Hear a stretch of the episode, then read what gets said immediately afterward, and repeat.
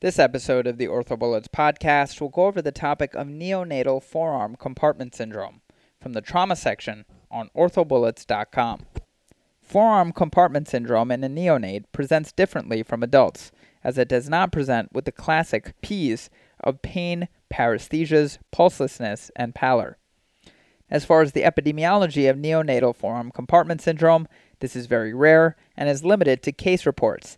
The largest case series is 24 cases over 20 years. As far as the demographics, the age bracket is neonates during the first 24 hours of life. The body location is typically the forearm, wrist, or hand in an equal right to left distribution. It is typically unilateral, and the dorsum is more common than volar.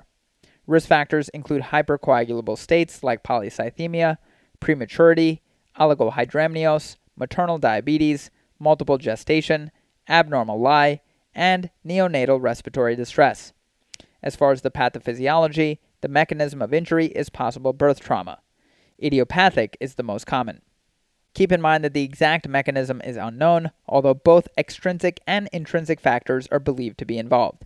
Extrinsic factors include mechanical compression with the forearm being trapped between structures. This can include fetal posture, oligohydramnios, umbilical cord loops, amniotic band constriction, and direct birth trauma. Intrinsic factors like clotting can be a hypercoagulable state producing arterial slash venous compression. As far as the prognosis of neonatal forearm compartment syndrome, the natural history of the disease is that it's usually missed initially and then detected only after complications ensue. The most important negative prognostic variable is that a misdiagnosis has the worst prognosis. As far as outcomes with treatment, early fasciotomy has the best prognosis. Patients with neonatal forearm compartment syndrome all present with some sort of a skin lesion. However, there is a wide spectrum from bullae, erythema, ulcerative lesions, distal digital slash hand edema, eschar, or fingertip gangrene. And remember that these lesions present at birth. On physical exam, inspection should reveal these skin lesions as well as bullous swelling and or erythema. There may be nerve involvement, for example, the radial nerve and the PIN are typically more involved than the ulnar nerve or the median nerve, which typically have equal involvement. Finally, these patients may have a lack of spontaneous limb movement. As far as imaging, recommended views on radiographs include an AP and a lateral forearm radiograph. Findings can include skeletal changes that happen late, and these are more evident when the child grows. And then this specifically manifests as physeal distortion from widening, flaring, premature closure, angular deformity, and or shortening. You may also see limb length discrepancy. An MRI can be indicated for late presenting cases without edema but with extensive full thickness necrosis and extreme contractures, and in these cases, fasciotomy is likely to be futile. MRI may help delineate the full extent of the underlying necrosis and guide muscle debridement. Other studies to get include certain labs, and the indications are to rule out infection and or cellulitis. And as far as findings, CBC, ESR, and CRP can be within normal values. As far as compartment pressure, this is not done in neonates because there's no standards for acceptable pressure gradients, that is the delta value, and the neonate's diastolic blood pressure at birth is typically less than 40 millimeters of mercury, and a small increase in compartment pressure rapidly impairs muscle perfusion. Differentials for neonatal forearm compartment syndrome include cellulitis, necrotizing fasciitis, and vascular injuries. Distinguishing features for cellulitis is that the mother does not show signs of infection and has negative cultures. Necrotizing fasciitis is most easily mistaken for compartment syndrome and is only diagnosed slash confirmed at operation. Distinguishing features of necrotizing fasciitis is that it only involves the skin and subcutaneous tissue and is treated with excision, not fasciotomy. Vascular injuries are associated with brachial plexus lesions, and distinguishing features are their absent pulses and Doppler studies. Treatment of neonatal forearm compartment syndrome can be non operative or operative. Non operative management can include anticoagulants and thrombolytics, and this is indicated in hypercoagulable states. Operative options include emergent immediate fasciotomy or salvage surgery. Emergency immediate fasciotomy is usually indicated when there is a diagnosis of compartment syndrome. The technique involves releasing the volar, dorsal, and mobile wad components, releasing the carpal tunnel, and these patients may need a split thickness skin graft. as far as outcomes, the best outcomes are achieved if diagnosis and treatment is done within the first 24 hours of life. Salvage surgery is indicated as late sequelae of neonatal forearm compartment syndrome. The technique involves neurolysis, debridement of dead muscle, contracture release, soft tissue resurfacing, angular correction, limb lengthening, as well as a staged flexor slash extensor tendon reconstruction.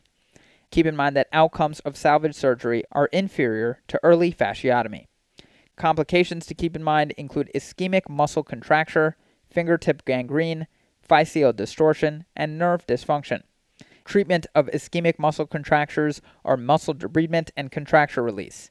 Physeal distortion is treated with limb lengthening as well as angular correction, and nerve dysfunction is treated with neurolysis.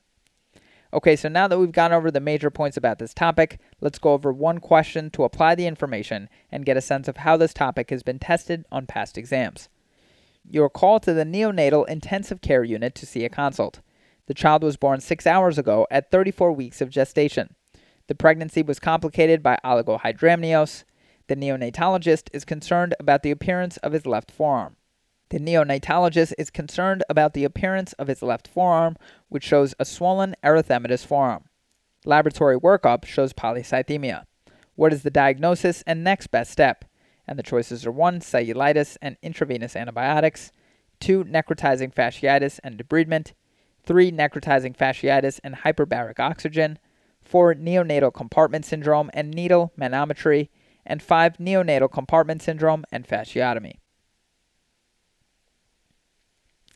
The correct answer to this question is 5. Neonatal compartment syndrome and fasciotomy. So the child in the question stem has neonatal forearm compartment syndrome, so fasciotomy is indicated. To quickly review, neonatal compartment syndrome is rare. The diagnosis is often made retrospectively after complications have occurred. There is no obvious etiology, although both extrinsic and intrinsic causes are thought to contribute. Extrinsic factors include mechanical compression from fetal posture, oligohydramnios, umbilical cord loops, amniotic band constriction, or direct birth trauma. Intrinsic factors include hypercoagulable state in the neonate, leading to intraarterial slash intravenous thrombosis. A skin lesion is pathognomonic. The lesions start at birth as bullous slash ulcerative lesions with distal edema. Early treatment includes emergency fasciotomy. Ragland et al. reviewed neonatal forearm compartment syndrome in 24 patients all presented with a sentinel forearm skin lesion ranging from mild skin and subcutaneous lesions to distal tissue loss and fingertip gangrene. Only one patient had emergency fasciotomy, and only this child had a salvageable functional limb. Misdiagnosis leads to Volkmann's contracture, muscle infarction, intrinsic paralysis, and loss of hand sensibility. Allen et al. describe a case report of neonatal compartment syndrome initially thought to be amniotic band syndrome. They reiterate that it is often misdiagnosed. They emphasize that early diagnosis and fasciotomy may save the limb, but unfortunately, in many cases, the timing and duration of initial insult and the extent of damage is unknown. That's all for this review about neonatal forearm compartment syndrome. Hopefully, that was helpful. This is the OrthoBullets podcast, a daily audio review session by OrthoBullets, the free learning and collaboration community for orthopedic surgery education. Keep in mind that these podcasts are designed to go along with the topics on orthobullets.com, and in fact, you can listen to these episodes right on the OrthoBullets website while going through the topic. If you've gotten any value from the podcast so far, please consider leaving us a five star rating and writing us a review on Apple Podcasts. It will help us spread the word and increase our discoverability tremendously. Thanks so much, and we'll see you all tomorrow.